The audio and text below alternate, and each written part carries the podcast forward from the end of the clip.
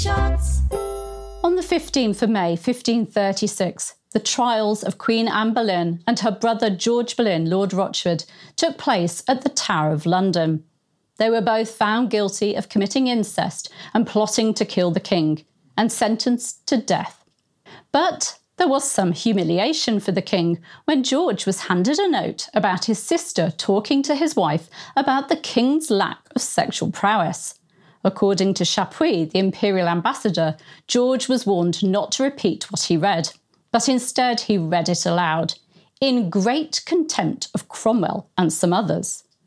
George wanted the whole court to know what was going on.